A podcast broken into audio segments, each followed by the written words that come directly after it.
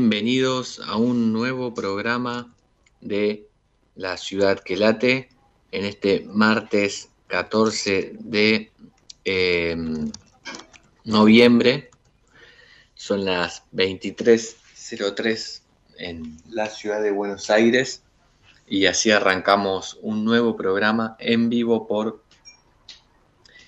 Ecomedios hasta las cero. Tenemos una noche fresquita, podemos decir, eh, con 20 grados 2 de sensación térmica, una humedad del 69% y una temperatura que en estos momentos está en los 20 grados. Eh, bueno, la, la noticia eh, del día eh, tiene que ver con el, escándalo de, las tarjetas de la corrupción.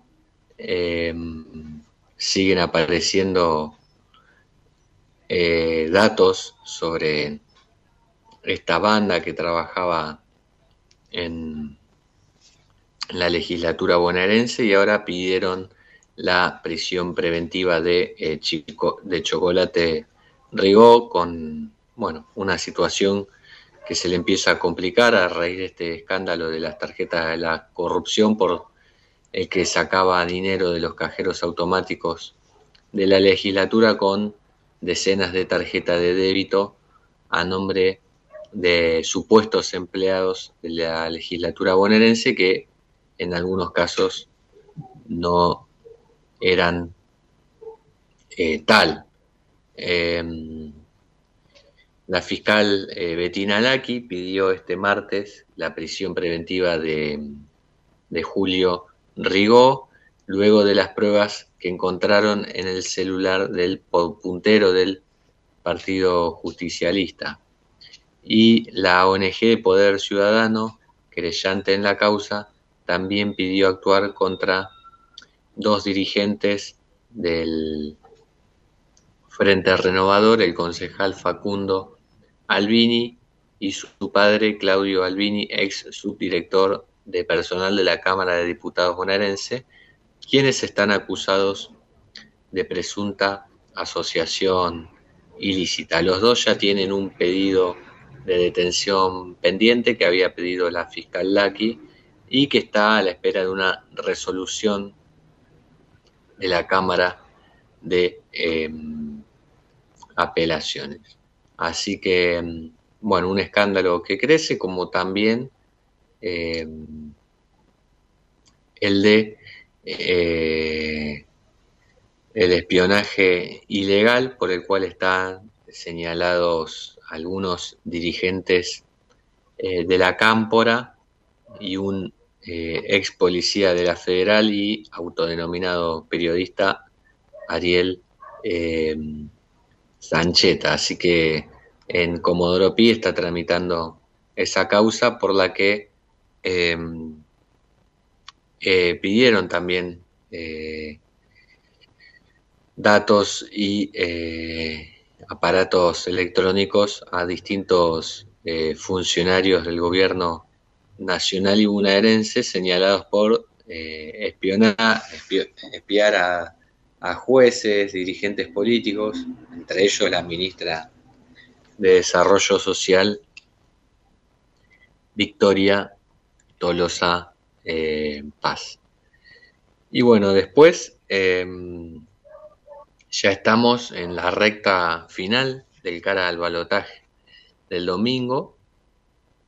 Eh, Massa estuvo en la Patagonia, donde sumó a sus filas algunos dirigentes extrapartidarios.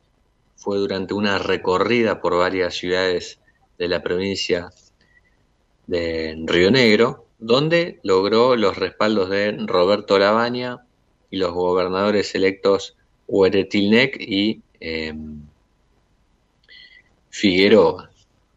Em, con una agenda local, aprovechó para diferenciarse de su contrincante Javier Milei de la Libertad Avanza, al que no lo mencionó y eh, ponderó la potencialidad de los sectores energéticos, frutícola y turístico de la zona. Así que, mm, bueno, Massa está eh, muy activo en las últimas horas que en, las que tiene permitido realizar eh, actos de campaña antes del domingo, que van a ser eh, las últimas elecciones de este año, después de, de, bueno, de las primarias y las generales de octubre, y en las que vamos a tener que elegir entre Sergio Massa o Javier Milei para ver quién va a asumir el próximo 10 de diciembre la presidencia en nuestro país. Bien, pasamos la página y le damos la bienvenida al señor Gabriel Di Nicola, como todos los programas. ¿Qué tal, Chicho? Buenas noches, ¿cómo te va? ¿Qué tal, Mariano? Muy buenas noches, ¿cómo andás? Bien, bien. Eh, todo bien, después de otro día cargado de, noticias. Bien, no, perdón, me, me distraje porque justo estaba mirando un tweet que me hizo eh, perder la atención y un muy buen tip que estaba relacionado con lo que vos estabas contando recién en estos últimos días de campaña del acto de Milenio en, en Rosario. No sé si lo viste, la, la multitud. No. Cuando estaba por finalizando el acto cantaba masa basura, vos sos la dictadura, ¿no? Y, está viendo un tuit de, un periodista que puso qué paradójico, ¿no? Le cantan eso a Massa cuando Milei fue el que reivindicó en el balotaje a Macera, en el balotaje, perdón, en el segundo debate reivindicó a Macera casi usando sus palabras que de Macera durante el, juicio de la Junta me, llamó la atención ese tweet, perdón. Justo estaba mirando si había una novedad de último momento y ese tweet me dejó. Y también el día en el que generó muy una polémica muy fuerte, por decirlo de alguna manera.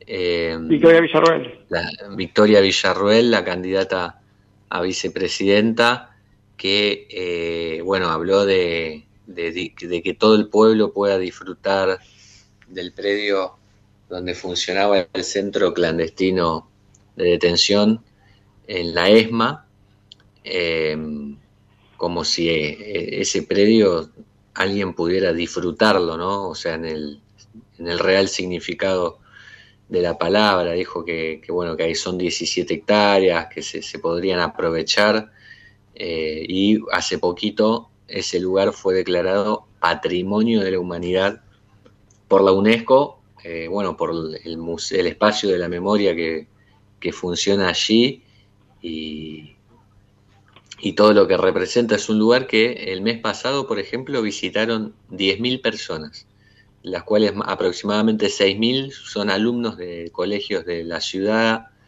eh, la provincia de Buenos Aires y el, y interior del país. Y las otras 4.000 son eh, público en general, con lo cual eh, la gravedad de, ignorar eso eh, es, es inédita, me parece. No, no recuerdo que alguien haya dicho algo por el estilo, en, al menos en los últimos años. Exactamente, Hoy, hoy muchos lo comparaban, mm, irónicamente decían, el, en Auschwitz hay creo que 190 hectáreas. ¿Qué parque grande se haría, no? Claro, claro, es comparable verdaderamente a, decir cerremos el Museo de Auschwitz. Exactamente, exactamente. Pero bueno, te, llevé por otro lado antes de empezar con la columna policial. Sí, no hay problema, Chicho. Bueno, contanos eh, qué pasó en, el tema, en la sección policial. Y para empezar te, voy a hablar de, una noticia que se conoció, eh, em, de una noticia que se conoció hoy, pero de un hecho que ocurrió el 25 de octubre, un robo en San Isidro, un robo en Boulogne, donde un matrimonio, de, ella de 80 años, él de 76, eh, eh, son eh, también el hijo del matrimonio de treinta y pico, estaban en su casa cuando irrumpen eh, al menos tres delincuentes. La justicia todavía intenta determinar si son tres o cuatro porque eh, las víctimas estaban nerviosos y algunos decían que eran tres, otros eran cuatro. Esto ocurrió más o menos a las cinco de la tarde. Eh, el, el dueño casa fue sorprendido por los delincuentes cuando eh, eh, salía a la puerta para abrirle a, a una mujer de 48 años que eh, le había hecho masajes por, porque él tenía un problema de salud y necesitaba hacer unos masajes. Esa persona eh, que sería un, que pensaban que era una kinesióloga le, le hizo terminó la sesión de masajes y se retiró y en ese momento fue aprovechado por los delincuentes para ingresar eh, en la vivienda, atar de pies y de manos a, a las víctimas y apoderarse de dinero efectivo, eh, relojes, joyas eh, y medallas de bronce que tenían de premios, eh, una colección de premios del hijo del matrimonio que había ganado. Bueno, hasta ahí un hecho de robo cotidiano, inseguridad que ocurre en todos. Eh, sí, en todas partes, ¿no? De la ciudad y del conurbano. sí, exactamente. ¿Y qué pasó? Entonces empezaron a investigar, empezaron a investigar y lo primero que ve la fiscal Paula Ertig, la fiscal de Paula Ertig y detective de la policía bonaerense es un video de una cámara de seguridad cercana al lugar de los hechos, el momento que entran los delincuentes y eh, que es el momento que se va la mujer, toma esta cámara toma de frente eh, la salida de esta mujer que hacía los masajes y ven cómo apenas entran los hombres, ella se da vuelta para atrás y ve a los hombres entrar y no le llama la atención. Hace unos pasos más, se vuelve a dar vuelve a, su vista hacia atrás y lo hace por tercera vez. Después acelera un poco el paso, pero en ningún momento llamó a, al 911. Eh, ella fue testigo de un, un vecino, claro, ella fue testigo de un momento que entran tres o cuatro hombres a la casa donde ella había salido y se fue como si nada. Entonces, eh, a partir de, de, esa, de esa pista, la fiscal Euti eh, pide eh, eh, un listado de las llamadas entrantes y salientes de esta mujer. Bueno, y advierten que eh, poco antes de que ella empezara a, atender a su paciente y durante el momento que atendía al paciente, recibió muchos mensajes de muchos mensajes de, de una misma línea telefónica. Bueno, tratan de ubicar esa línea telefónica en el momento previo al robo había estado a 200 metros de la casa de las víctimas. Eh, Entonces le parecen sospechosos y todos empiezan a investigar, pero todo se cierra, eh, Mariano, porque 48 horas después del robo, ordenando el desorden que había dejado los delincuentes, el robo, la violencia, eh, encuentran un teléfono celular las, las víctimas. Entonces llaman a la policía, se lo entregan, dice, este es el teléfono celular, no es nuestro, a nosotros nos robaron todos los aparatos móviles, tiene que ser un delincuente que en la huida se lo olvidó. Bueno, sí. averiguan que a partir de la tarjeta SIM del chip, qué línea telefónica eh, correspondía a ese teléfono y advierten que era la misma línea, el mismo número que llamó insistentemente a la, para, a la kinesióloga. Eh, eh, bueno, y a partir de toda la información ahí. Claro, eh, ahí comprobaron que la, o entendieron los investigadores judiciales y policiales que esta mujer había entregado robo, le había dicho yo salgo a tal hora, ustedes aprovechen para entrar, es lo que suponen, ¿no? Y por eso está detenida, la detuvieron por, y la acusaron, la imputaron de robo calificado eh, y eh, por privación ilegítima de la libertad en como partícipe necesaria, porque si sin su eh, tareas sin su participación no hubiese sido posible el robo. Y quedó detenida, Mariano, mientras la policía ahora todavía está buscando a eh, el delincuente que se comunica con ella. Ayer lo fueron a detener eh, y lo fueron a detener, pero cuando estaba llegando la, policía se escapó por los techos. Esto fue José León Suárez en el partido San Martín. Eh, veremos a ver en su descargo que, dije, que dice esta imputada si, si desmiente el conocimiento con los delincuentes, pero la prueba es bastante, eh, bastante eh, comprometedora para ella, porque tiene esa línea telefónica, la estaba llamando, y justamente la línea telefónica de uno de, eh, de que estaba colocada o que correspondía al teléfono celular de uno de los sospechosos. Sí, sí, tremendo. Ahora la torpeza, ¿no? De, todos, porque primero la, la mujer que se va, como describiste, mirando para atrás, no llama a la policía, no llama a ningún vecino. Y después el ladrón adentro que pierde el, celular con el que había estado planeando el, el robo. La verdad es que eh, como delincuentes dejan bastante que desear. Totalmente, totalmente. O sea, eh, la prueba de los perder el celular es nosotros que cubrimos policiales mucho, muchos sabemos que muchos delincuentes no salen a robar con su propio celular justamente para que después no los ubiquen en tiempo y lugar, ¿no? Eh, tenemos, acá no solo tenían su celular, sino que se le olvidó, eh, eh, por lo que sé es un joven de 18 años, hay que ver si tiene eh, antecedentes o, o era poco experimentado en esto de del delito y capaz era una de las primeras eh, eh, veces eh, que salía a robar. Veremos si, mm, si ocurre o no ocurre. Em, digo, si ocurre o no ocurre en el sentido de cuando se sepa los antecedentes de este sospechoso de apenas 18 años, bueno, que por el momento se escapó de la policía. Bien. Bueno, pero todo huele a que más temprano que tarde lo van a detener porque si no tenía tantas luces para robar, me imagino que para mantener mantenerse en la clandestinidad.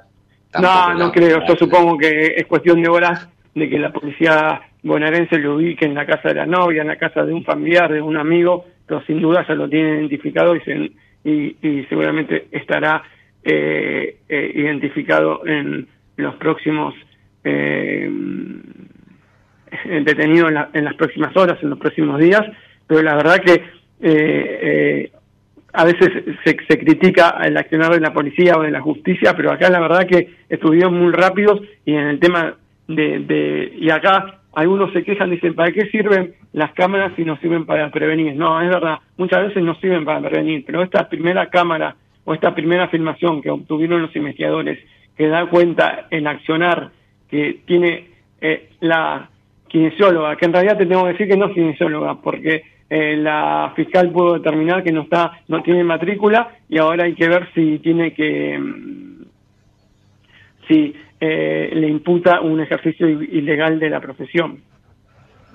Claro, o sea, encima sería, ¿cómo se dice? Usurpación de títulos, si decía que era kinesióloga y no lo, lo que me comentaban funcionarios judiciales es que le, va a tener que preguntar la fiscal a los pacientes, porque no se lo preguntó en esta primera declaración, eh, porque lo, lo, principal era, detenerlas y reconstruir todo el hecho, le va a preguntar a los pacientes si ella se presentaba como kinesióloga o como masajista. Capaz el hombre, el paciente necesitaba una kinesióloga y no encontró turnos y le recomendaron una masajista. Si ella se presentó como masajista y no kinesióloga, no le podría imputar esa usurpación o ese ejercicio ilegal de una profesión.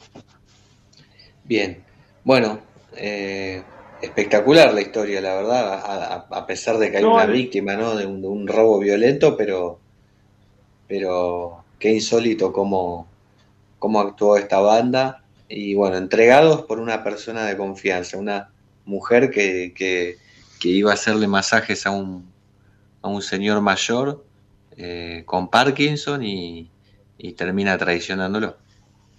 Así es, eh, Mariano, y, después otro tema que te quería hablar y que, eh, porque lo hablamos mucho, sobre todo durante enero y febrero, que es el crimen de Fernando Báez Sosa, porque hoy desde la Corte Suprema de Justicia hubo novedades se eh, rechazaron el planteo de nulidad y del cese de prisión preventiva planteado por eh, la defensa de los ocho jóvenes eh, condenados por este crimen. en la defensa, Hugo Tomei, que defendió desde el comienzo a los ocho jóvenes, había planteado la nulidad de la, la a juicio y el cese de la prisión preventiva y todo el mundo dice, pero ¿qué, ¿por qué ahora rechazan eh, la elevación del juicio si ya se hizo juicio? Sí, es verdad, el abogado lo había presentado antes. Eh, si la Corte le hubiese hecho del lugar, quizás seguramente iba a estar, eh, la condena no iba a tener valor, porque si declararan nulo la elevación a juicio, se iba a caer el juicio. Lo que hizo la Corte Suprema mm, de la Nación fue rechazar los planteos, así que seguramente más adelante eh, la Corte Suprema va a intervenir en, eh, eh, en el momento que tenga que decidir sobre la apelación de la condena, si es que la Suprema Corte bonaerense, llegado el caso, confirma la, la, condena de primera instancia, seguramente la defensa de, encabezada por Hugo Tomei también va a recurrir a la Corte Suprema. Bien. Bien, pero bueno, vienen ya, esta es la segunda vez que rebotan, ¿no? Por parte de la Corte Suprema. Ah, así es, así que em, eh, el camino después ahora de, de, los, jóvenes condenados eh, por el brutal crimen de Fernando Suárez va a, van a continuar presos. Veremos, recordemos que ellos fueron condenados a prisión perpetua, cinco de ellos eh, el 6 de febrero pasado y ya apelaron, ya recurrieron la sentencia al eh, Tribunal de Casación Bonaerense que todavía no resolvió esa apelación, así que todavía queda un largo trecho de esta causa que conmovió a toda la sociedad y que el juicio eh, revivió esa conmoción que tuvo la gente el 18 de enero de 2020 cuando ocurrió el crimen y esas eh, 40 y pico de días que duró el juicio entre enero y febrero pasado. Sí, y aunque parezca mentira, ahora estamos... Eh, eh, ocurrió un caso muy parecido, digo, por la forma en la que fue atacado un joven en, en, La Matanza, ¿no? En Gregorio La Ferrer, sí, Mariano, esto ocurrió la madrugada o la mañana del lunes pasado, muy parecido, eh, donde un joven eh, fue eh, un joven de 18 años con sus amigos, tuvieron una pelea dentro de un boliche, como similar a lo que pasó con Fernando Baez Sosa, cuando los patobicas sacan al grupo agresor, este grupo se quedó en las inmediaciones del boliche, después hubo una pelea donde Lautaro eh, es golpeado y cae el piso y en ese momento una persona que finalmente después fue detenida le pegó un golpe en, la cabeza. Eh, eh, yo ahora eh, no, no quiero meter, cometer un grave error, pero hasta las últimas horas que yo revisé la nota tenía muerte cerebral, aunque el, cuadro médico era irreversible, pero no sé si finalmente decretaron el fallecimiento. Bien, bien, sí, la verdad que estaba muy angustiada la familia, estaban esperando un milagro, pero bueno, el cuadro era gravísimo y lo terrible de esto es que después de todo lo que conmocionó el caso Fernando Baez Sosa, hay un caso nuevo que es casi calcado, solo que en este caso no hubo una patota, sino que fue directamente otro joven que, que le pegó, le pegó y le siguió pegando cuando estaba en el piso y lo remató de una patada en la cabeza. La verdad es que una actitud completamente criminal y,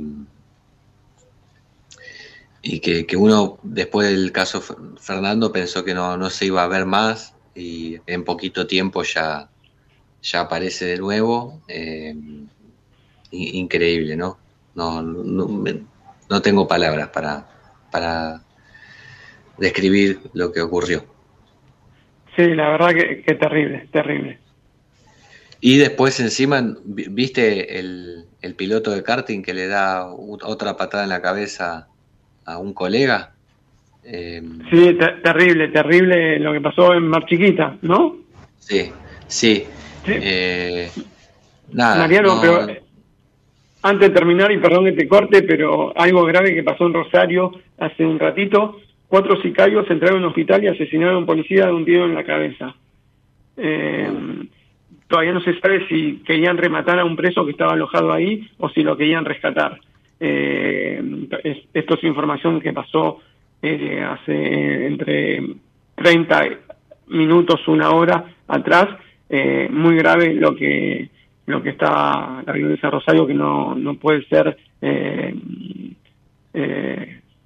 eh, frenada eh, cuando, cuando los, narcos, las organizaciones criminales parecen tener ganada la calle, ¿no? Hoy justamente el gobernador electo Maximiliano Puyaro presentó su nuevo el gabinete que lo va a acompañar a partir de diciembre.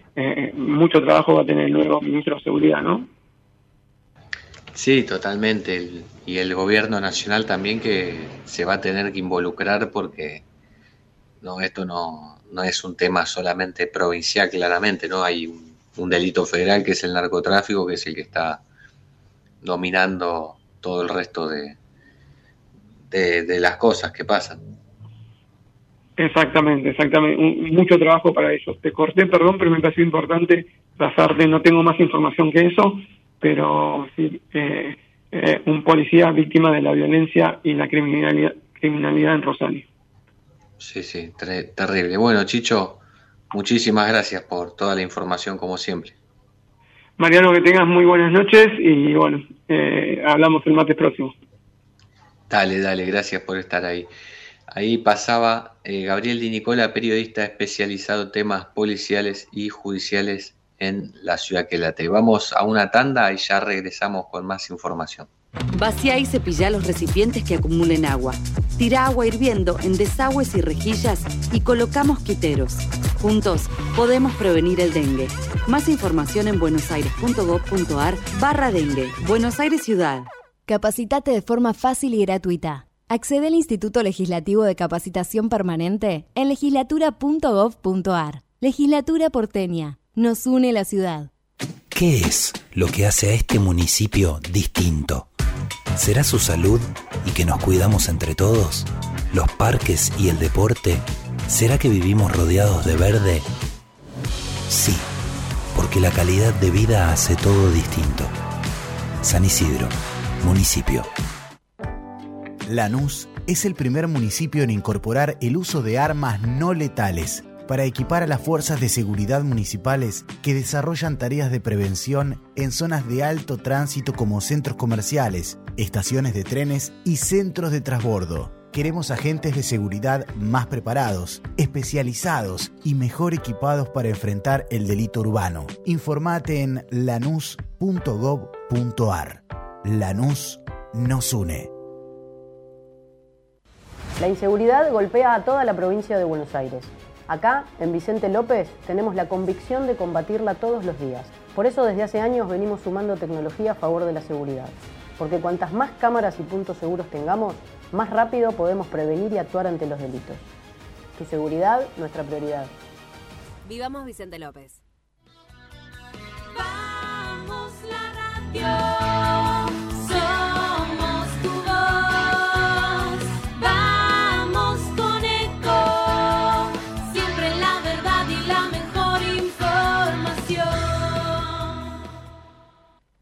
espacio cedido por la Dirección Nacional Electoral. La mayoría de los argentinos queremos un cambio.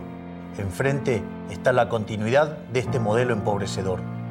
Esta elección se trata sobre si frenamos este modelo o si van a seguir los mismos en el poder arruinándonos la vida.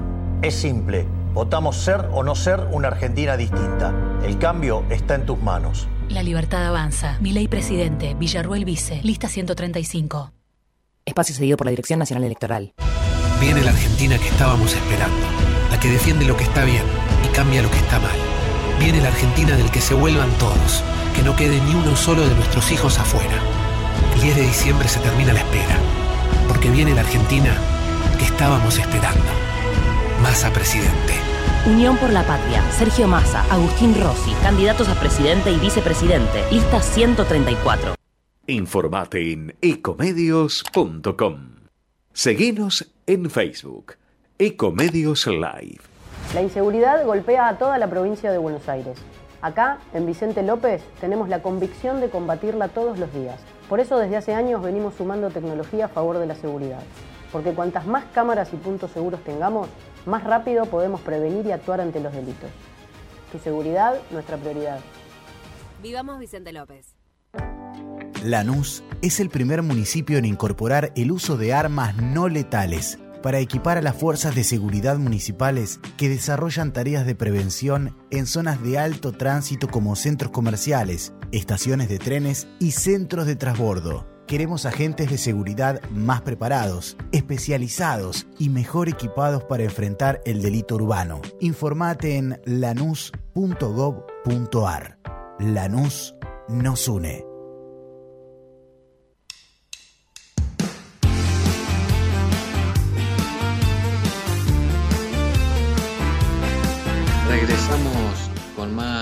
La ciudad que late y eh, bueno, llegó el momento, como siempre, de presentar a nuestro colega Mariano García con sus anécdotas de bolsillo y a continuación la que se llama Jeremy.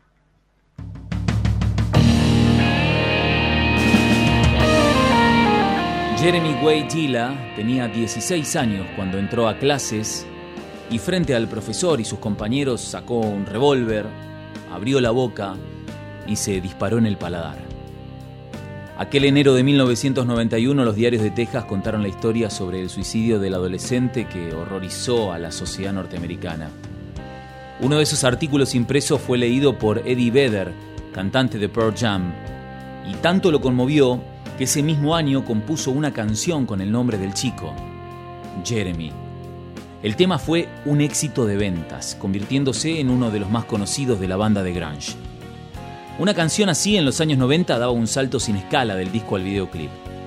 Jeremy se estrenó en las pantallas de la televisión el 1 de agosto de 1992 y ganó cuatro premios de los MTV Video Music Awards de 1993, llevándose el reconocimiento a Mejor Video. Video en el que Vedder canta con su particular desgarro la historia de sufrimiento que imaginó habrá vivido el chico hasta que decidió matarse. Es tan fuerte el relato audiovisual que termina con un primer plano de un joven actor llevándose el revólver a la boca. Fue tan fuerte que generó polémica y en diferentes partes del mundo lo censuraron por su contenido. Se creía que al difundirlo podría influir a otros a que tomen la misma decisión. En señal de protesta, los integrantes de Pearl Jam decidieron no grabar más videos. Recién lo hicieron en 1998 cuando publicaron un trabajo de animación. Jeremy tenía un trastorno que lo perjudicaba en la adaptación escolar. Era solitario y callado. Empezó a ser visto como un chico raro en el colegio y pronto fue víctima de bullying. Además sus padres no se preocupaban demasiado por él. El acoso y el desinterés familiar habrían generado una angustia insoportable que lo llevó a quitarse la vida. Al menos eso contaron los diarios de la época que terminaron inspirando a Eddie Vedder. El entorno de Jeremy se enojó con esa versión escrita por el cantante, que denuncia lo que también él había vivido en las aulas estadounidenses cuando tenía la misma edad, al ver la crueldad disfrazada de broma. Una crueldad que en el caso del adolescente de 16 años terminó en tragedia. Jeremy es una canción que expone los horrores del bullying, una obra que puso atención sobre un tema del que poco se hablaba en la década del 90. Lo paradójico es que tanto el Jeremy real como el de la canción fueron discriminados. El primero no lo soportó. El segundo, a pesar de la censura, se convirtió en un himno contra el bullying que muchos no supieron entender. La letra de la canción Jeremy de Eddie Vedder dice, En casa, dibujando cimas de montañas, con él arriba, sol amarillo limón, brazos alzados en V, la muerte espera abajo, en una piscina de abandono. Papá nunca le prestó atención y de hecho a mamá no le importaba. Rey Jeremy, el malvado, mandaba en su mundo. Jeremy habló en clase hoy. Claramente recuerdo, parecía estar jodido, sin dolor. Pero liberamos a un león, enseñó sus dientes y mordió la soledad de su corazón. ¿Cómo lo voy a olvidar? y me golpea la sorpresa y deja mi mandíbula dolorida, la deja abierta, como el día, como el día lo escuché. Papá no le dio afecto y el chico se convirtió en algo que a mamá no le gustó enseñar. Rey Jeremy el malvado mandaba en su mundo. Jeremy habló en clase hoy. Intenta olvidarlo. Intenta olvidarlo. Intenta borrarlo. Intenta borrarlo de la pizarra. Jeremy habló en clase hoy. Jeremy habló hoy. Habló hoy. Jeremy habló en clase hoy.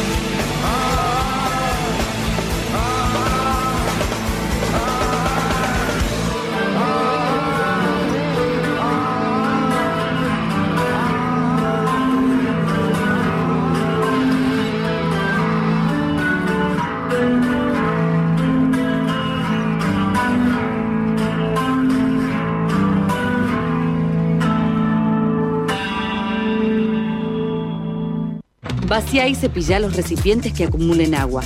Tira agua hirviendo en desagües y rejillas y coloca mosquiteros. Juntos podemos prevenir el dengue. Más información en buenosaires.gov.ar barra dengue. Buenos Aires Ciudad. Capacitate de forma fácil y gratuita. Accede al Instituto Legislativo de Capacitación Permanente en legislatura.gov.ar. Legislatura porteña. Nos une la ciudad. En Ituzaingó, para tus mascotas, el mejor cuidado. Más de 10.000 vecinos y vecinas ya atendieron a sus mascotas en la Clínica Veterinaria Municipal, un moderno espacio de atención gratuita para la salud de quienes son parte de nuestra familia. Cuenta con servicios de vacunación, castraciones, cirugías, atención clínica y más. Más información en miituzaingó.gov.ar. Gobierno Municipal de Ituzaingó.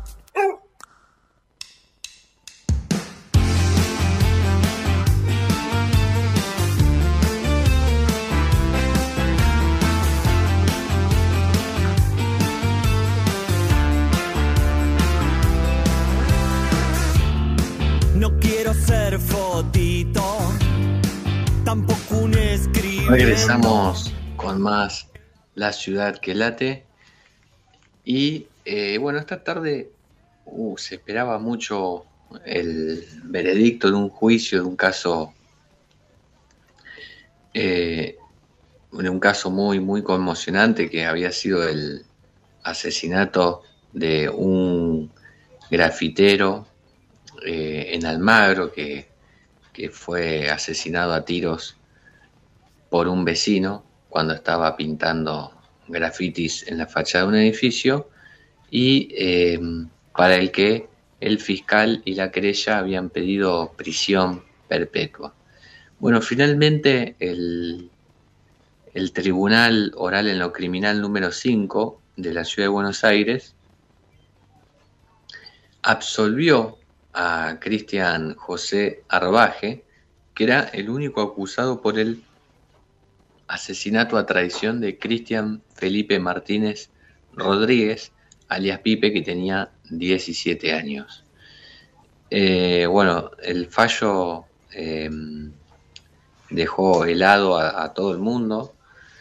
Eh, la hermana de, la víctima dijo, siento que todo es muy injusto, Pipe no merecía esto. y agregó que el, no, no lo pueden creer, que, que, fue muy injusto y para ellos y para la sociedad porque eh, Arbaje es una persona peligrosa. Y dijo, no puedo creer que hayan dado este fallo los jueces, estábamos con mucha fe, todas las pruebas están. Pipe suplicó por su vida, dijo que solo estaba haciendo un grafiti y tenía las manos llenas de pintura, ningún arma. Eh, la abogada querellante y el fiscal Guillermo Pérez de la Fuente, que habían pedido perpetua, adelantaron que presentarán un recurso en la Cámara de Casación para que sea revisado eh, el fallo, del que se van a conocer eh, los fundamentos el próximo 23 de, de noviembre. Así que eh, bueno, la verdad que un sorpresivo fallo, todavía no, no sabemos cuándo, eh, no sabemos por qué eh, los jueces tomaron esta decisión, pero sin lugar a dudas eh, resultó muy extraño para todos que una persona que se pudo probar que mató a tiros a otra por el hecho de estar pintando una pared, eh, no reciba ningún tipo de eh, reproche judicial a cambio. Quizás podrían no haber dadole prisión perpetua, pero hay muchísimas figuras que, entran en juego, el homicidio simple em, y demás. Así que eh, un, una triste noticia para la familia de la víctima y que sor causó mucha sorpresa ya que eh, bueno no, no, se esperaba una resolución eh, de esta índole. Bien, em, siguiendo con los temas de la ciudad, em, el jefe de gobierno Horacio Rodríguez Larreta y su sucesor Jorge Macri se reunieron con el vicealcalde de Shanghái para fortalecer lazos. Durante el encuentro, realizado en la sede del gobierno porteño, se dialogó sobre estrategias para intensificar la colaboración en términos de desarrollo económico, políticas internacionales y seguridad. Eh, bueno, el encuentro fue esta mañana en la sede de, gobierno con el vicealcalde Huayuan. Em, bueno, se habló de inversiones y de desarrollo productivo, estrategias para intensificar la colaboración entre las dos ciudades, eh, políticas internacionales y estrategias de seguridad, también sobre los programas de la ciudad de Buenos Aires para atraer estudiantes chinos que quieran aprender español. El Rodríguez Larreta dijo, tenemos que fortalecer aún más el intercambio con ciudades como Shanghái con la mira en potenciar todas las industrias del conocimiento de la ciudad, donde nuestro talento es mundialmente valorado. Además, tenemos una oportunidad para potenciar la economía del visitante. Buenos Aires se consolida como la mejor ciudad de Iberoamérica para estudiar y una de las mejores del mundo para nómades digitales. En tanto, eh, Macri eh, comentó que eh, su objetivo es proyectar mundialmente a Buenos Aires desde el talento de su gente, potenciando el capital humano, que es sin dudas una de las mejores cualidades de los porteños. Y dijo, tenemos uno de los sectores de desarrollo de software y servicios digitales más competitivos. Aquí hay sin duda un gran potencial para fortalecer nuestro comercio y las alianzas entre nuestras empresas. Así que, bueno, esta visita refuerza la importancia de Shanghái como un actor clave en la economía global y destaca la voluntad mutua de seguir profundizando los lazos entre estas dos metrópolis, la de Asia y la de Sudamérica.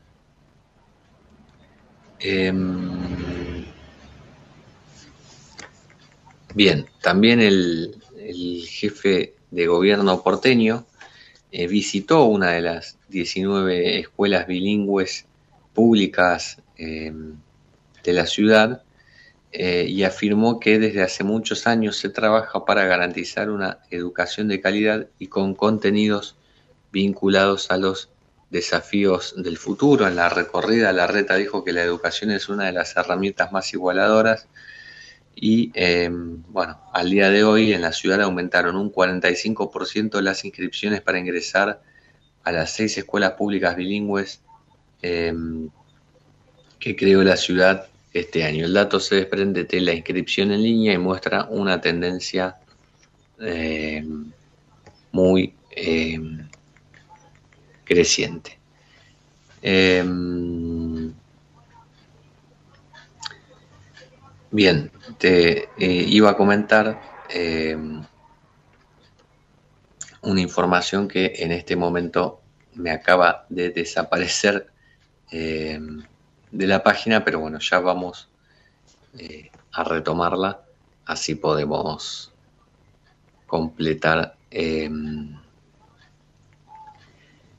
eh, el bloque. Y bueno, tiene que ver con la agenda cultural, ya que eh, este viernes el ANFI vuelve a bailar al ritmo del mes de la cultura independiente.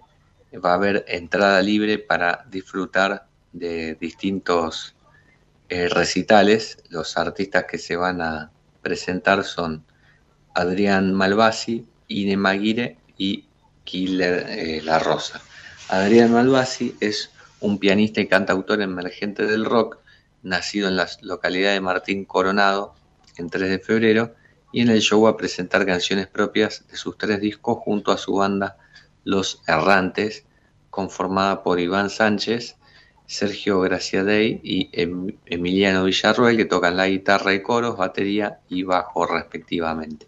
Ine McGuire, em, en tanto, es para bailar como para emocionarse. La intención es presentar su música en formato full banda con un espectáculo sensible, siendo tanto compositora como cabeza del proyecto, ha sido importante para Ine formar una banda integrada en su mayoría por mujeres. Y Killer La Rosa, después de su paso por los festivales Neomuerte, Mermelada Indie y Roteo, eh, llega al Anfi con una propuesta sanguínea y potente. Además de presentar una nueva formación y repasar su primer long play, estarán adelantando canciones de Juá próximo disco con salida para el 2024, coproducido junto a Santiago Napoli en los estudios Santa Marta.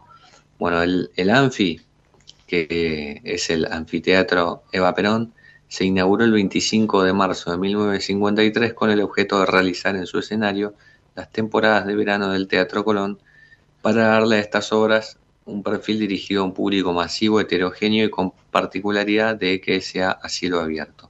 Hoy cuenta con una programación organizada en ciclos con entrada gratuita y dirigida para toda la familia. Infantiles, diversidad, música clásica, tango, danza, escenario federal, electrónica y trap.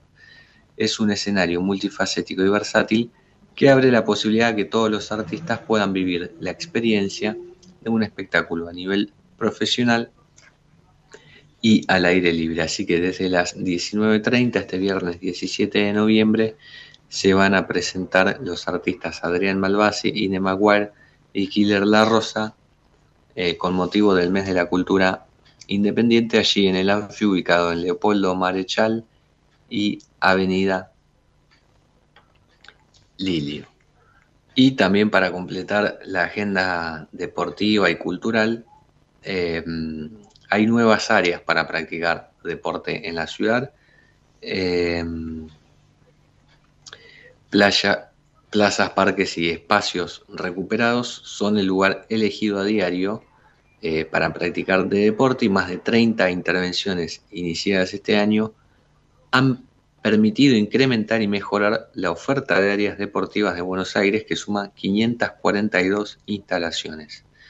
Entre las principales eh, actuaciones ejecutadas este año se destaca la creación de un nuevo sector deportivo en el Paseo de los Colegiales sobre la calle Jorge Newbery, junto al cementerio de la Chacarita. En la zona se creó una cancha de básquet de 608 metros cuadrados, una posta de calistenia de 158 metros y una cancha de fútbol tenis de 35 metros cuadrados de superficie. Todo el espacio cuenta con nueva iluminación, cartelería, bebederos, mobiliario y sistema de riego automático. En su conjunto, la ciudad ofrece en sus espacios verdes 542 áreas deportivas, 325 se corresponden con las denominadas postas aeróbicas, dentro de las cuales se agrupan equipamientos como los circuitos de calistenia y aparatos para hacer gimnasia para la tercera edad, y otras 217 son áreas deportivas como canchas, pistas y playones de fútbol, fútbol básquet, básquet, fútbol tenis, mini minifútbol, patinaje, parkour, metegol, skate, bochas y ping pong. Eh, este año se pusieron en marcha 31 intervenciones de creación de nuevas infraestructuras deportivas y puestas en valor de otras 12. Eh, em, bueno, hay em, nuevas instalaciones en espacios como el Boulevard Rovira, la Plaza de los Periodistas, la Plaza Onésimo Leguizamón, la Plaza Nicolás Granada, el Boulevard Rivadavia, la Plaza Unidad Latinoamericana, el Paseo de la Chacarita, la Plaza 26 de Agosto y Parque Centenario. También 12 nuevos playones con nuevas infraestructuras en espacios como Parque Tais, Paseo de la Chacarita y la Plaza Rubén Darío.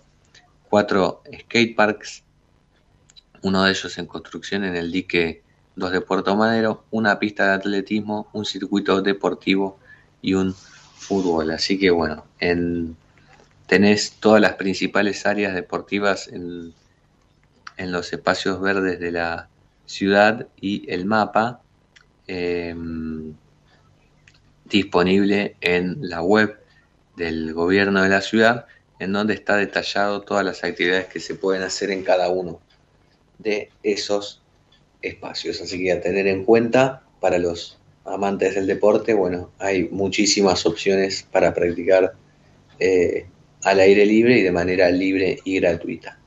Bien, ya es hora de despedirnos y de desearles muy buena semana para encontrarnos el próximo martes en un nuevo programa de la Ciudad que Late. Muchas gracias Gerardo Subirana, quien estuvo en los controles de Ecomedios y eh, nos vemos la semana que viene. Muchísimas gracias por estar ahí. Chao.